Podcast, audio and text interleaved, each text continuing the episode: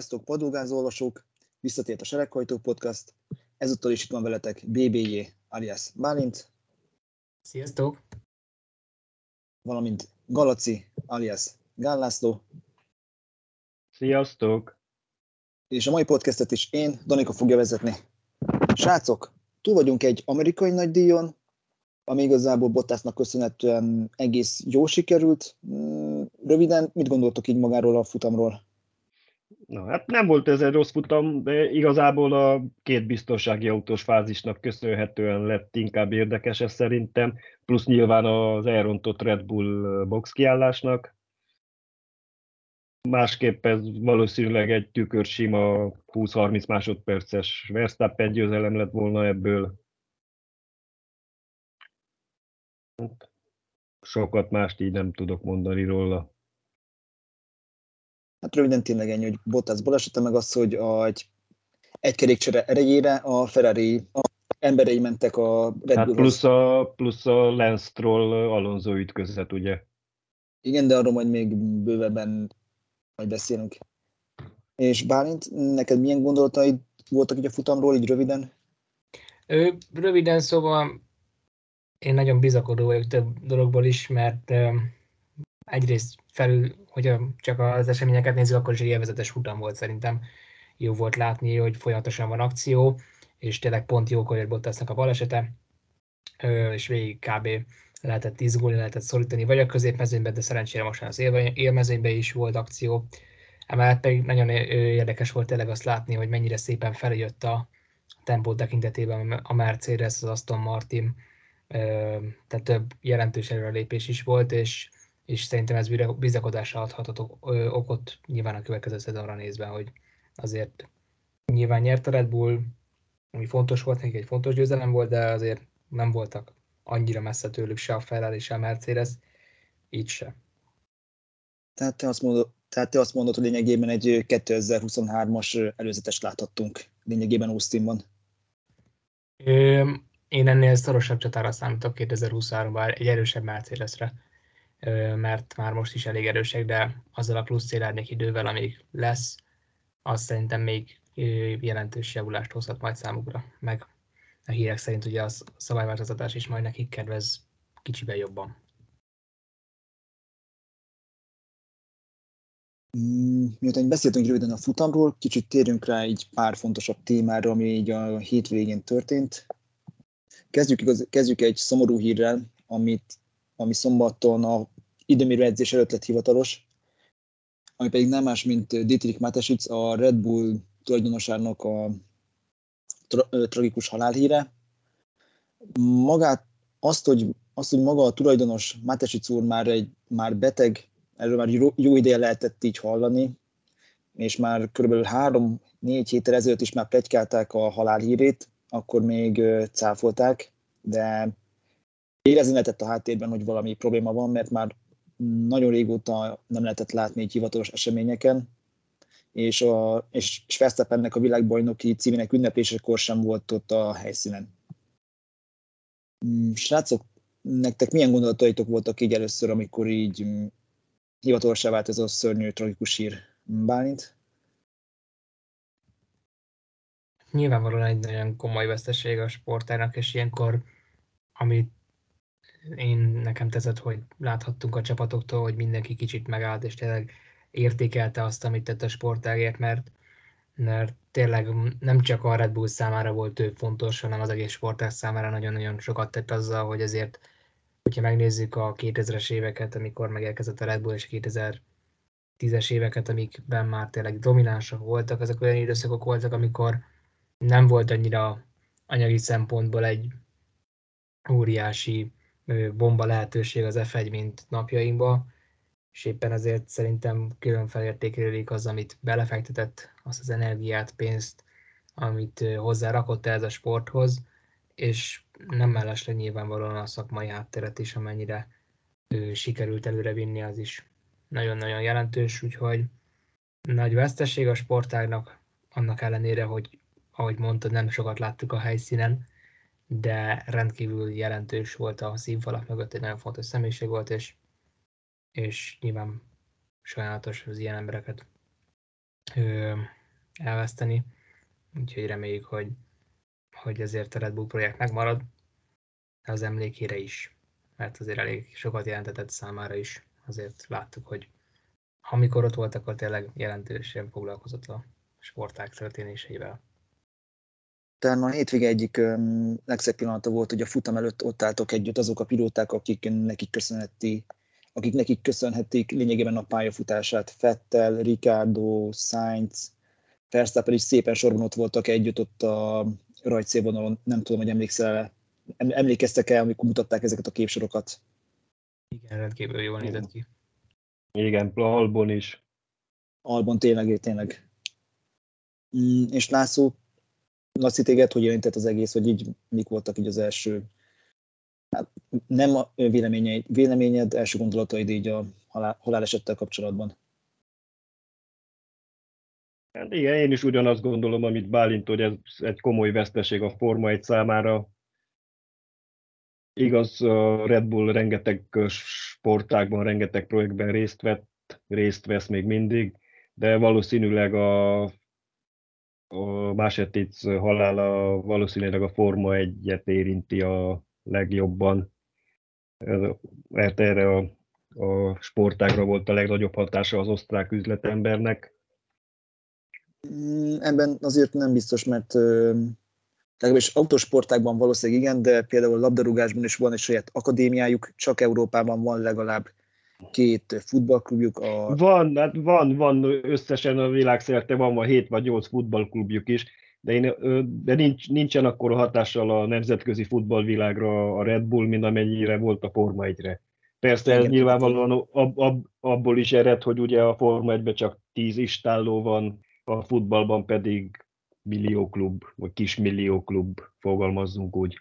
Azért, azért mondtam úgy, hogy valószínűleg a Forma 1-re van a legnagyobb hatással az eltávozása, mivel hogy ott ugye csak tíz istáló van, amiből kettő konkrétan a Red Bullné. És plusz a 20 pilótából legalább 5 hatnak a pályafutását a Red Bull programjai segítették a jelenlegi pozíciójukhoz és az így még jó, hogy ez még érintettük részben még a futballklubot is, mert Mátosic úrnak rengeteg ilyen, nem az, hogy ketterése volt, de ő kvázi mecénása volt így a sportolóknak, sportágaknak így szerte a világon, viszont a távozásával egy nagyon nagy űr keretkezett. Mert most nem lehet tudni, most mi lesz egyrészt ezekkel a sportklubokkal, és mi lesz magával a Forma 1-es csapattal is így a jövőben, úgyhogy többé már nem számít tulajdonosnak mert alapvetően kettő darab új tulajdonos jöhet szóba, a, aki így átveszi így a birodalmat. Egyrészt a márka valódi többségi tulajdonosa, egy tájföldi úriember, a nevét most ki nem mondom, de ő is már 72 éves, elmúlt évben volt adócsalási problémája, meg panamai aktákban is szerepelt, szóval ne éppen a legjobb személy lenne marketing szempontból, a másik pedig a, hát mondjuk úgy, hogy a balkéző származó gyermeke, Mark Gerharter, aki még, aki még csak 29 éves, és kvázi így, így rökölne meg egy milliárdos birodalmat, és igaz, hogy ő már évek óta nagyon benne van így a bizniszben, de eddig leginkább csak sör és ingatlan ügyekkel foglalkozott. És az is igaz, hogy már látták néhány sporteseményen, így apjával, Mátesi Cúrral együtt, de hogy mennyire, le, mennyire van a sport oldalán, meg mennyire akarja támad, támogatni, ez nagyon nagy kérdés szerintetek mennyire van bizonytalan helyzetben így nem csak a teljes sportága, a teljes sportpalettája a Red Bullnak, hanem igazából maga a Forma 1 is. Mennyire került így veszélybe így a jövőbeni felmaradásuk, Laci? Hát igazából ez egy nagyon képlékeny dolog, nem, nem tudhatjuk előre, hogy mi fog történni. Én valószínűnek tartom, mivel hogy a Red Bull mint brand is, és a sportra tett hatása is már annyira kinőtte magát, hogy valószínűleg megmarad, legalábbis rövid távon vagy közép-rövid távon a jelenlegi pozíciójukban megmaradnak. Hosszas, hosszabb távon nehéz kiszámolni, hogy mi lesz. Nem tudom. A másik, amit egy, egy érdekesség, amit én ma bukkantam rá, a két-három héttel ezelőtt, amikor az első halálhírek megjelentek Mártesicről, akkor egy német publikáció egy hosszas írást közölt pont ilyesmi céllal, hogy mi lehet a Red Bull sorsa, meg ilyesmik. És amit érdekesnek találtam ott abban, hogy azt írták, hogy az összes futballcsapatuk és a Forma 1-es csapatuk is igazából ö, vesztességet termel, tehát nem hoz pénzt a Red Bullnak. Hát, őszinte legyek, ezt nem tudom mennyire igaz, de amúgy könnyen elképzelhető. Hát ugye... ez, ez szinte biztos, ez kvázi kimondott célja, hasonló, kimondott célja lényegében a Red Bullnak, mint Form 1 csapatnak, hogy marketing célokat szolgáljon így az üdítőitalnak. Na igen, pont ez a másik a lényege annak a cikknek, hogy a Red Bull igazából már nem egy úgynevezett privát italgyártó, hanem már inkább egy óriási reklám kampánycég és a sportot, főleg a sportot használják fel erre. Aztán, hogy innen mi lesz, hát tényleg nagyon nehéz megítélni, főleg annak a tudatában, amit én, én csak ma tudtam meg, hogy tulajdonképpen nem is Másetics volt a többségi tulajdonos a Red Bullban, neki csak 49%-a volt, és a tájföldi üzlettársának volt van ott az 51%-a, és ez tulajdonképpen mindig is így volt. Persze azt tudtam, hogy ketten vannak, de azt én biztos voltam benne, hogy legalább 60-70 százalékban a Masetice a cég. Kiderült, hogy nem. Innen tényleg, hát igen, ez a tajföldi úriember is már 72 éves, azt se tudjuk igazából, hogy kicsoda, micsoda ő, mennyi energiát fektetett, ha fektetett egyáltalán, vagy mennyire volt benne egyáltalán a Red Bull sportprojektjeibe eddig, nem... Ahogy tudom, ahogy tudom, nem igazán, és még azért is volt Én, neki... Igen, igen, hát valószínűleg nem igazán, mert ha lett volna, akkor eddig is nem csak Máseticet emlegették volna, hogy ő van a háttérben, hanem mind a kettejüket.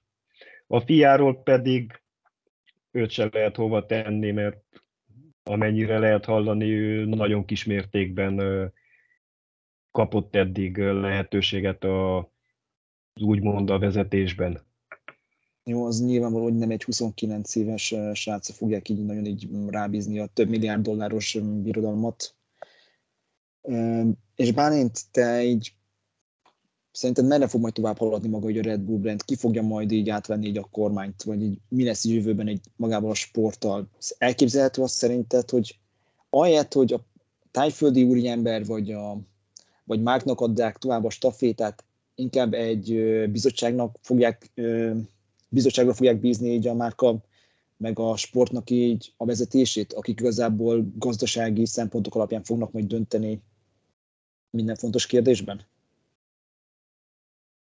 Őszintén szóval én leginkább azt látom elképzelhetőnek, hogy nem nyúlnak hozzá, különösképpen az effekhez, mert, mert egy olyan szintű, jól működő rendszert sikerült létrehozni, olyan megbízhatóan, nagy tapasztalattal rendelkező emberek ülnek a vezérkarban ezeknél a részlejeknél, hogy tényleg egyszerűen nem látom értelmét annak, hogy hozzányúljanak ezekhez, mert magának a márkának az identitása a sport, az adrenalinhoz való kapcsolódás, és, és mindezek egyértelműen arra utalnak, hogy, hogy nem, nem éri meg hozzányúlni a, a magához ez a részleghez, főképpen azért nem, mert, mert, mert tényleg nagyon-nagyon jól működik, rendkívül flottul megy minden, tényleg helyik vannak az emberek, és, és mindenki erről ismeri a Red Bull-t.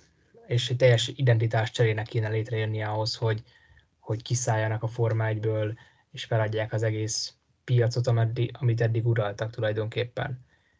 Úgyhogy én nem látom elképzelhetőnek azt, hogy, vagy nem tartom elképzelhetőnek azt, hogy ők kivonuljanak, bárki is vegye át az irányítást.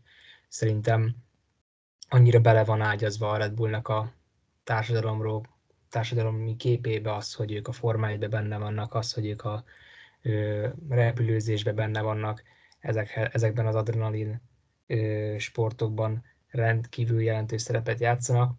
Ez annyira bele van már ivódva a márkába, hogy, hogy egyszerűen óriási gazdasági kockázat lenne kiszállni, és abban, hogy sokkal nagyobb lenne kiszállni a kockázat a kiszállásnak, mint annak, hogy benne maradjanak. És hozzágyújjanak. Szóval én nem tartom ezt elképzelhetőnek. Kb. akkor se, hogyha jön, jön bárki. Szerintem annyira evidens ez, hogy, hogy ez nem fognak hozzányúlni. Bár ki tudja. Előfordult már egy-két igen sajátos elképzeléseket hordozó üzletember, de nem inném, hogy ez jelen esetben meg, megtörténne. De igen, ez még nagyon, ahogy összességében egy elmondtuk, még nagyon képlékeny, és nagyon nem tudjuk, hogy merre fog haladni a jövő, és csak, hát mint Forma 1 csak biztatunk abban, hogy a Red Bull megmarad, nagyjából úgy, ahogyan most van, ugyanolyan versenyképesnek, és nem csak töltelék csapat lesz, és nem lesz olyan hanyatlása, mint ami így a williams történt. De most kicsit más izekre vezve, kedvezünk egy kicsit pár magyar szurkolónak, főleg az Aston Martinosoknak, innen is üdvözöljük őket, és beszéljünk arról, hogy magáról a csapatról, hogy mennyire elkezdett már jól fejlődni, meg egyre jobb eredményeket hoznak, és itt nem csak arra kell gondolni, hogy már három nagy dióta folyamatosan pontszerző helyeken végeznek, hanem arról is, hogy ezeket nem csak a véletlennek köszönhetik, mert igazából Austinban eleinte úgy tűnt, hogy balszerencsések, balszerencsések, de aztán elnézést, úgy tűnt, hogy eleinte Austinban szerencsések lennének, de aztán egy nagyon nagy balszerencs tudtak pontot menteni Fettelel. Bálint, mennyire vagy most bizakodó Lawrence Trollék csapatával kapcsolatban? Hát szerintem joggal bizakodhat minden a Martin szurkoló. Én magamat nem tartom annak, de, de kívülről nézve is tényleg nagyon-nagyon megvannak a pozitív jelek, és nagyon vicces belegondolni abba, hogy amikor ugye Fernando Alonso bejelentette a Hungaroringi hétvége után, hogy az Aston Martin elfogyott, egyből elkapta a kérdést, hogy ú, ú, mit csinálsz te ember, megint egy szokásos baklövés, hogy itt vagy a negyedik erőbe, és egy kilencedik helyezett csapathoz leigazolsz, ha mit csinálsz, ha megint egy klasszikus ballövés. Egy, egy klasszikus hogy, Fernando Alonso átigazolási move. Tessék? Egy klasszikus Fernando Alonso átigaz, átigazolási move. Igen, és hát ehhez képest azért a spanyol csak-csak sejthetett valamit, mert tényleg nagyon durvát fejlődött az Aston Martin hétről hétre ez a második felében, és talán itt látjuk azt, hogy mennyire jókor kapcsoltak még a koncepcióváltással, amikor egy teljesen új autóval érkeztek meg, ha jól emlékszem, talán Spanyolországba, és, és azóta pedig nagyon-nagyon szokniák ezt az autót, és már láttuk azt, hogy... Igen, az volt, az volt az a hét, amikor így végre elkészült a Red Bullnak a hátsó fele a gyárban. Végre a pendrive-okról le tudták tölteni az adatokat, amit Dan Fellows hozott magával. hát így van, de ahhoz képest egyébként ö, nyilván lehet részeket másolni, de a, a teljesítmény nem állt volna össze magától. Nagyon szépen dolgoztak ezzel a koncepcióval, amit valóban a Red Bull és Adrian Newey álmodott meg de ők is szépen kezdenek alkalmazkodni hozzá, és ezt láttuk most Austinban, nagyon kicsúsodott, kicsúsosodott már, amikor tényleg, ahogy nézted a versenyt, egyértelműen látszott, nem, nem volt kérdés az, hogy az Aston Martin a negyedik legjobb autó, és, és kimagaslott a középmezőnyből az a tempó, amit képviseltek, senki, a McLaren, az Alpin nem bírtak olyan tempóra kapcsolni, amit Fettel meg Stroll mentek, és tényleg, ahogy mondtad, bal szerencséjük volt a Stroll bemozgással, és aztán a Fetteles kerékcserével, hogy sokkal több pontot tudtak volna begyűjteni, de nagyon-nagyon bizakodóak lehetnek a folytatást illetően, mert van egy jó koncepciójuk, lesz bőven idejük szélcsatornával még ezt tökéletesíteni, alapvetően a motor is az a legmegbízhatóbbak közé tartozik, úgyhogy jövőre tényleg azt mondom, hogy ha nem is ott, nem lesznek ott a top 3 szintjén, de azért már-már bele-bele nyalhatnak majd a top 5 egyre gyakrabban, és akár a pódium is elérhető lesz. Úgyhogy most sem voltak érdekes. nagyon messze, a top 5 most sem voltak nagyon messze. Így van, így van. Hát, ráadásul, az... ráadásul még ugye jövő év végére elkészül az új szimulátor is, ö, bocsánat, új szélcsatorna rendszer és az új gyár is, úgyhogy hogy nem kis projektben vannak benne, és ezért látjuk azt, hogy, hogy azért Lorenz Stroll is eléggé eléggé jó embereket hozott, jó emberekből rakta össze a csapatot, úgyhogy nem csak egy pénzkidobásnak tűnik most ez a projekt már. Hát szerintem sokáig kicsit nem is kételkedtem, hogy jó emberek vannak egy jó helyen, de az, hogy az első kanyar után megláttam, hogy Fettel és, hogy bocsánat, a Stroll és Fettel van a harmadik, ötödik helyen, elég, elég nagyot vontam a szemöldökömön, hogy mi van, ezt nem akartam elhinni. Laci, te is hasonló éltél át, amikor meglátod, hogy az Aston Martinok ott vannak, mind a két Aston Martin ott van a top 5-ben, így az első körben? Hát igen, mondjuk az eléggé meglepő volt, de hát amúgy én összességében nem vagyok éppen olyan optimista velük kapcsolatban, mint Bálint. Elsősorban hát az eredményeiket is elnézve, azért most is ugye Fettel hozott egy hetedik helyet, de viszont az elrontott box kiálláson kívül is nem lettek volna előbbre nagyon maximum hatodik helyen. Annál előbbre biztosan nem. Persze nyilván ez, az, az tény, hogy fejlődtek, és nem keveset. Az látszik is a, a az autó sebességén és az időmérőkön is jobbak, mint a szezon elején, vagy a közepén is akár futamokon még inkább. A versenytempójuk most már ott van körülbelül az Alpin szintjén, ami ugye olyan ötödik erő környéke a jelenlegi mezőnyben. A, mm, az a, csak itt kiegészítés, hogy itt már korábban is megvolt nekik a sebességtempó, csak mindig a rossz időmérő edzés miatt hátulragadtak, nem tudtak hát igen, az, igen, azért mondtam, hogy főleg a, az időmérőkön a, javítottak.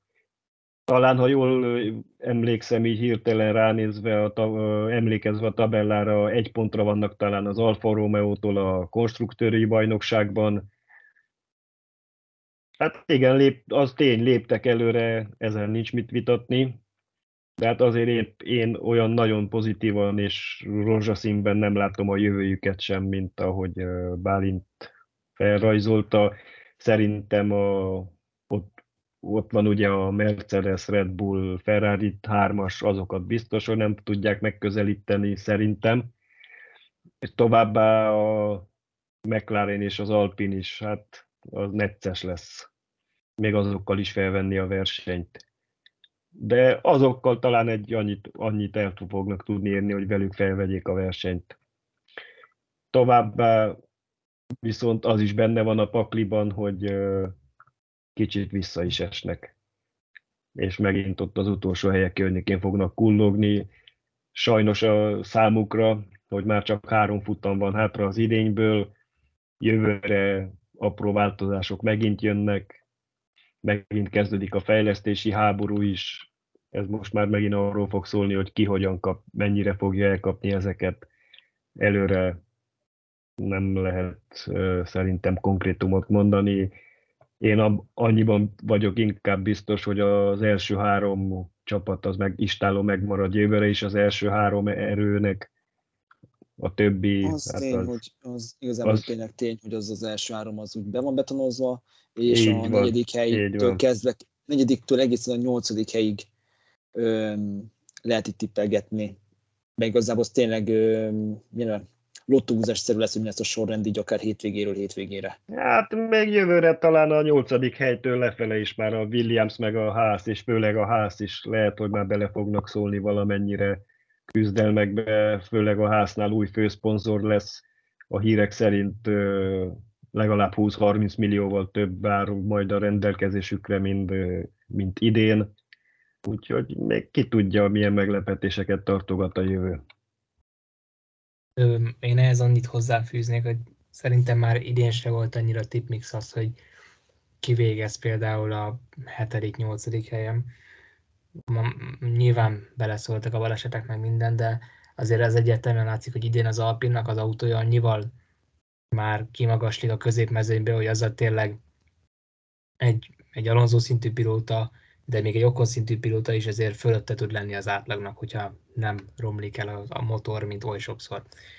De szerint én, én másképp látom ezt a jövő évet, én szerintem egyre jobban nyílni fog az olló azok között, akik, akik több pénzt forgatnak bele a, a, a gyárak építésébe és a szakmai környezet előteremtésébe, mint például a McLaren, az Aston Martin és az Alpine és ezért lesz majd fontos például az Alfa romeo hogy hogyan alakul az Audi-s együttműködés majd, meg a hírek szerint a Williamsnek, hogy a Porsche és hogy lesz majd. Szerintem, szerintem nem lesz ennyire ö, együtt jövőre már a középmező, mint idén, de majd meglátjuk. Hát igen, ebben lehet igazad, be. és főleg azért, mert úgy igen, abban igazad van, hogy a, a konkrét gyártóknak ők lépés előnyben vannak az úgymond kliensekhez képest, akik ugye kliens motrokkal használják a, építik a csapatukat, mint a Ház, vagy az Alfa Tauri, vagy a, akár a Williams is, és persze az Alfa Romeo. Mindig lesz olyan, aki mindig ö, fogja fejleszteni az adott bázisát, és ez kvázi ilyen körforgás szerűen fog menni, szóval én inkább abban bízok, hogy ez a középmezőny közelebb kerül, és igazából ez az olló ez nem nyílik, hanem tényleg zárulni fog.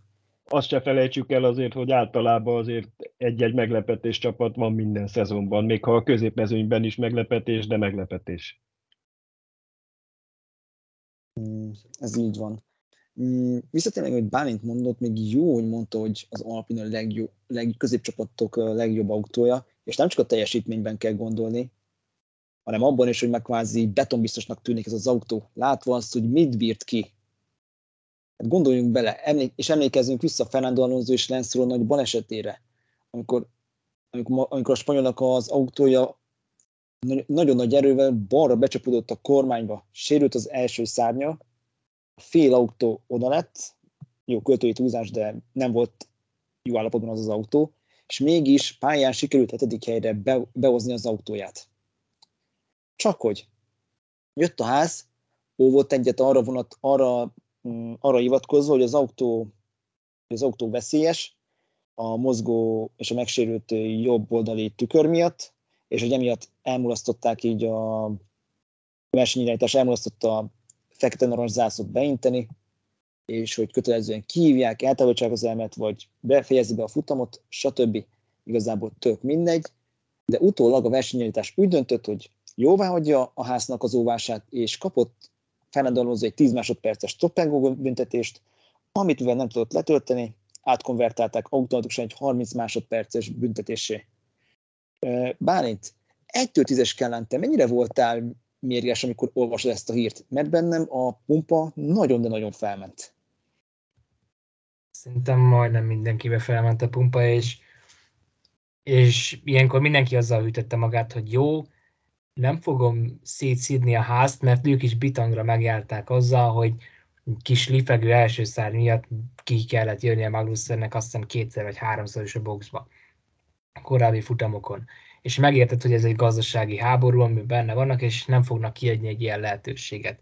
Tehát nem a házra kell az embernek dühösnek lennie, hanem az FIA-ra, hogy minek csinálják ezt a szabályt, hogy egy kicsit lifeg az első száj, kicsit oda van törve a kocsi, és, és egyből lengessék azt a fekete zászlót, mert elképesztően életveszélyes körülmények vannak, aztán amikor Japánban meg bemegy a traktor a pályára, akkor meg ja hát, ja hát hibáztunk, ja hát hibáztunk.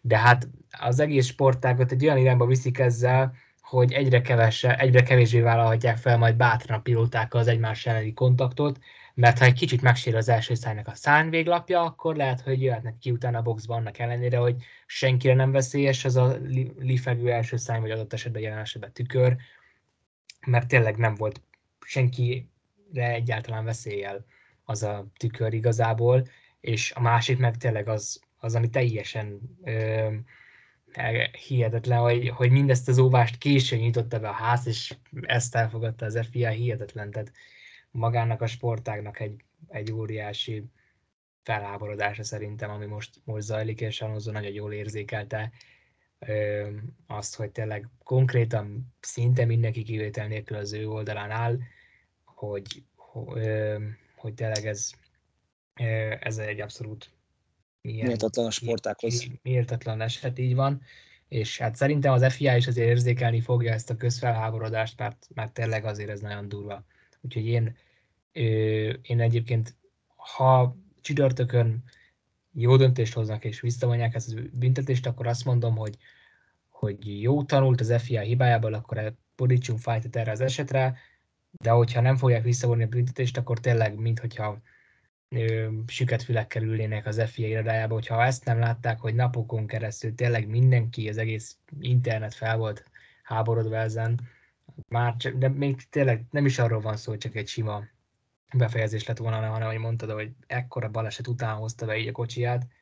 Szóval én nagyon remélem, hogy végre bekapcsolták a laptopjukat, és látták, hogy mi folyt az interneten, és mi, mi volt a közfelháborodás.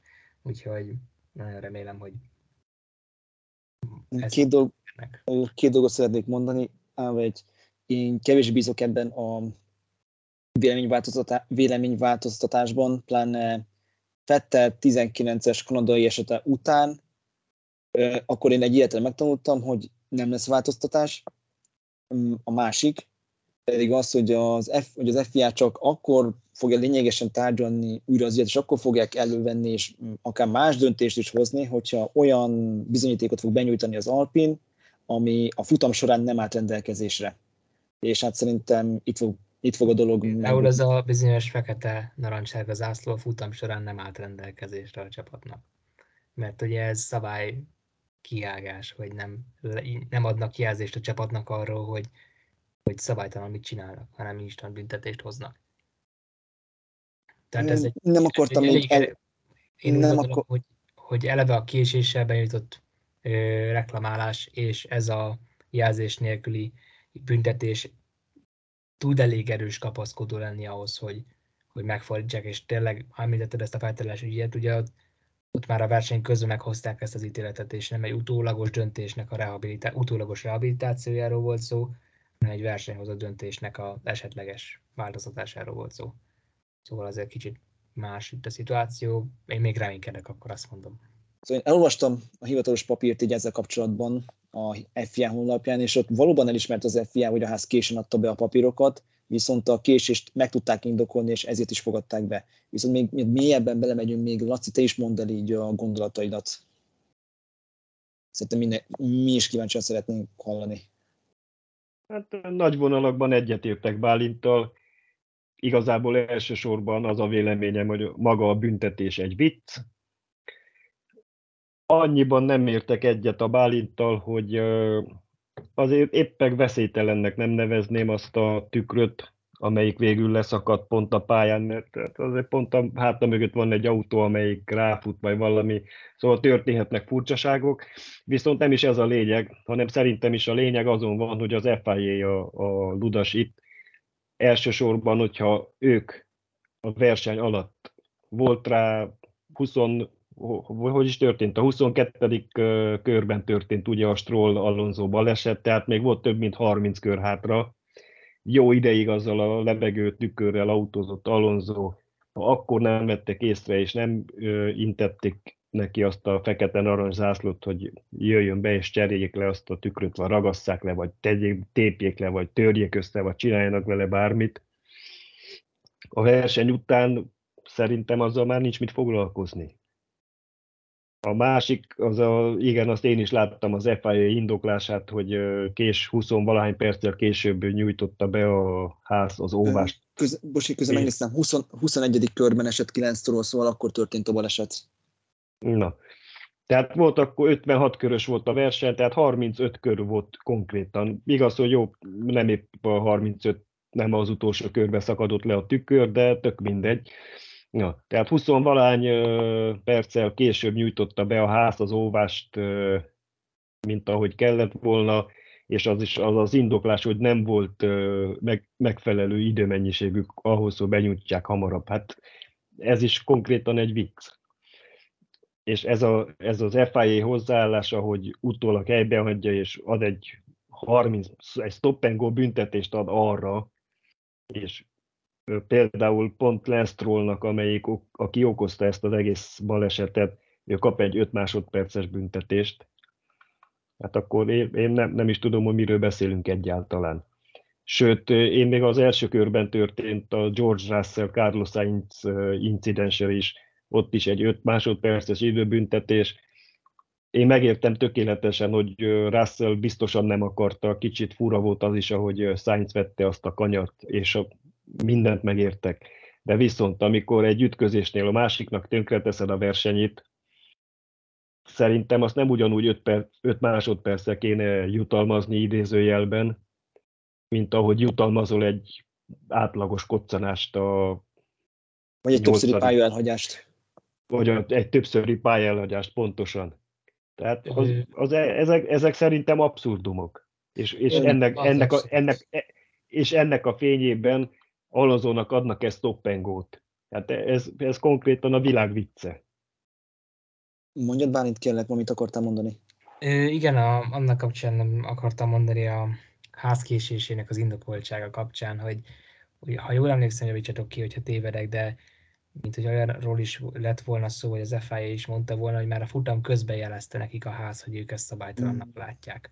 Mindjárt nézem a én, riportot. Én így, így olvastam, talán több forrásból is. Jó, nem, én, én azzal tökéletesen egyetértek. Nem, nem, nem, is, én... nem, én ezt most csak ö, kezdésként mondtam, hogy hogy fullosan indokol, indokolatlannak látom a háznak a késését, hiszen hogyha már futam közben jelezték az FIA-nak, akkor minek? Hogy nem volt elég idejük megírni ezt a reklamációs fellebbezést? Hogy, hogy nem volt hogy nem lett volna elég idejük arra, hogy ahogy mondtad, volt még 20x kör, látták ők is ezt a szárnyat, hogyha annyira reklamálni akartak, akkor miért nem írták meg már addig, és aztán vitték volna fel egyből Szerint, Szerint, mm, szerintem Picit most pedig... közbeszólnatok, még, bocsi, csak közbeszólok, hogy elmondjam, hogy hogy működik maga a folyamat, mert ezt így én ma tudtam meg egy podcastból, hogy hogy történik az egész.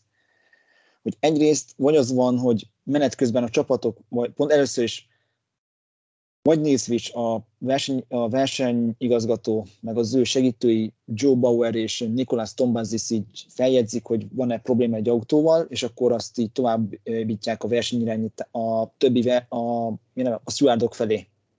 Az esetet, hogy vizsgálják ki, hogy tényleg veszélyes az autó. Ha ez nem történik meg, akkor még magán a futam alatt, akkor még a futam után még az FIA-nak van arra lehetősége, hogy akkor is elrendelje ezt a vizsgálatot úgy, hogy amikor átézik az autókat és akkor úgy itt, akkor azt is megnézzük, hogy biztonságos volt az autónak a pályára való visszatérés, vagy biztonságos volt az, az autó versenyzet. És a jelen állás szerint úgy tudjuk, hogy a probléma abból akadt, hogy ezen a vizsgálaton is átment, a, átment azonnak az autója. És csak ekkor kezdődött ez az egész hajcíl. Hát átment a verseny utáni vizsgálaton, persze, hogy átment, mert a tükör már nem volt az autón akkor. Nem, mert ez, ez, szerintem ez konkrét, ez hű, úgy hülyeség, ahogy van ez az egész. Tehát ez, ez az egész történés, ami ott, ott volt, ez úgy hülyeség, ahogy van. És mindez annak kapcsán is um, eléggé így hangzik, hogy magában az iratban, hivatalos iratban leírják azt, hogy Mr. Bauer és Mr.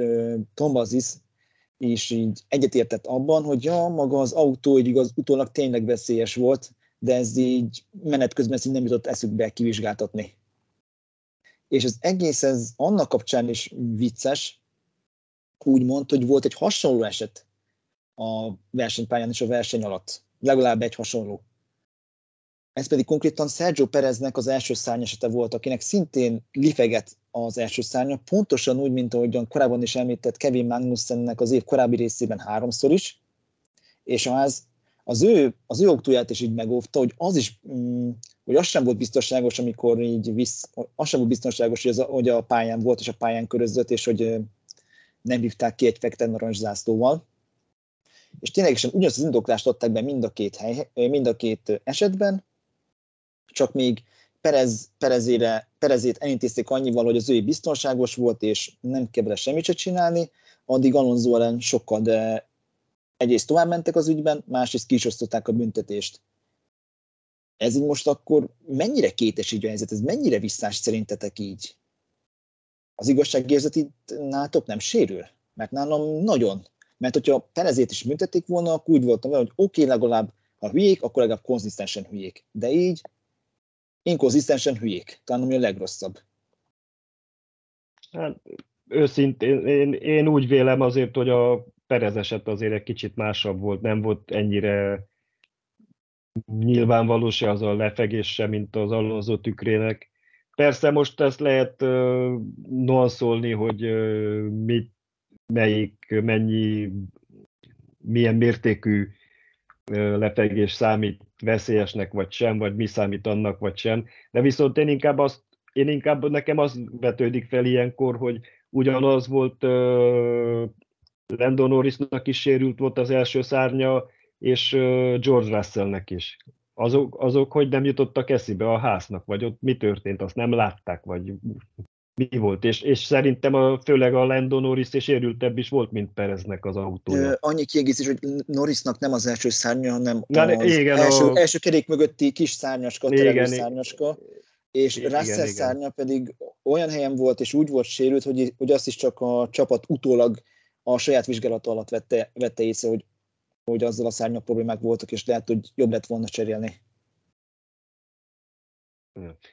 Itt, itt, itt szerintem a lényeg az inkább, hogy a, a szokásos, amiről ugye sokszor beszélünk, a szokásos FIA-nek a következetlensége, hogy össze-vissza osztanak ki büntetéseket mindenre, össze-vissza, ugyanúgy össze-vissza nem osztanak büntetéseket, amikor kellene, és ez, e, erre az esetre térve, hogyha már ezt veszük, ez a megnézzük Perezt, Norriszt, Russell, Alonzot, valahogy ezt valahol én is a podcastben talán hallottam a tegnap, hogy valaki jól mondta, hogy minél hátrább vagy a pilóták tabelláján, annál könnyebben és nagyobb mértékű büntetést kapsz. Persze ez egy kicsit sarkosított állítás, de valamennyi igazság azért csak van benne. Bálint, te is így érzékelted, hogy te is ezt visszásnak tartod, és szerinted is az van, hogy valaki minél hátrébb van a világbajnoki pontversenyben, annál könnyebben kap mindenre, minden ilyen kétes helyzetre büntetést?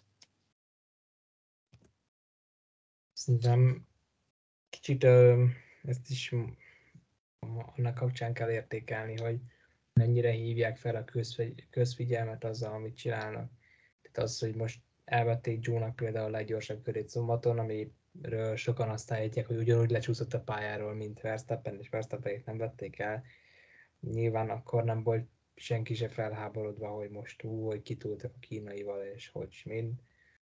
Szóval attól függ, hogy mekkora reakciót képes ez kiváltani. Szerintem, mert azért nem akarnak beleszólni a bajnoki csatába, mert nem akarják azt, hogy mesterségesen legyen eldöntve, mert nagyon durván rossz fényt vetne a sorozatra az.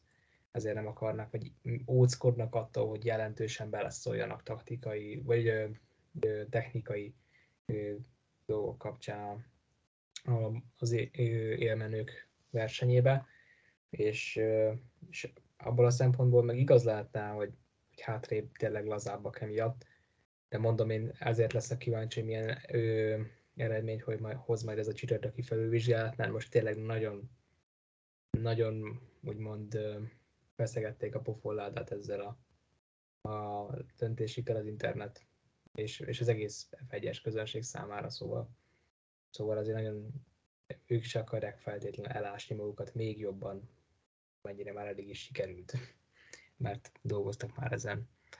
Azért jó ideje. Igen, bocsánat, bocsánat, én ezt megértem, igazat is adok neked, de egy, van egy egyszerű kérdés ilyenkor. Ha visszavonják ezt az ítéletet, azzal nem csinál, bármennyire is igazságot tesztek, nem csinálnak még nagyobb bohocot saját magukból. Mert ugye ők osztották ki a büntetést, és ugyanúgy ők veszik el ugyanazt, amit ők kiosztottak valakinek. Igazából szerintem nem fog nagyobb. Én, én azt mondom egyébként, hogy ha megváltoztatják, akkor azt mondják, hogy, hogy kiértékeltük, és átgondoltuk, pont ezért jó nekik ez a pár nap, hogy erre tudnak majd hivatkozni, és kicsit az lesz az kép az embereknél, hogy na, azért mégis annyira gázos ez az FIA, átgondolta, hogy mekkora baklövést csinált, és azért mégis megváltoztatta, amit csinált. Mert hibázott és tanult belőle. Legalább egy réteg ezt fogja mondani, nyilván a másik réteg azt fogja mondani, hogy hú, hát ez megint nem beszámítható döntés. De én, én azt mondom, hogy szerintem ebből kevesebb kárvesztéssel ki lehet jönni, mint hogyha megtartják az ítéletet. Legyen így, hogy vagyon visszamondják, és hogy ezeket így kvázi felejtsék el. Hiába, van, hiába volt meg Kevin Magnussennek korábban és ezek a precedensei, meg az idejében is hiába voltak már ezek miatt fekete-narancs zászlók. Mm, reméljük így minél hamarabb ezek így kikopnak így a sportákból és a Forma 1 és nem az lesz, amit még Bálint te is mondta, hogy így a, ez a jó csata, mostani csatás, sok csatával teli futamok így eltűnnek teljesen. Amiatt, hogy véletlenül se sérüljenek meg, és hogy mindenki patyolat tisztán lássa meg a célvonalat a nagy díj hétvégek legvégén. Srácok, köszönjük, hogy még egyszer itt voltatok. Remélem élvezitek, élvezitek ezt, ezt az adást is. Igen, klassz volt. Úgyhogy Igen, köszönjük a lehetőséget. Mi pedig köszönjük nektek, hallgatók, hogy most is velünk voltatok. A mai napon ennyi volt a Sereghajtók podcast. Hamarosan megint jelentkezünk. Addig is padógázol előre. Sziasztok! Sziasztok!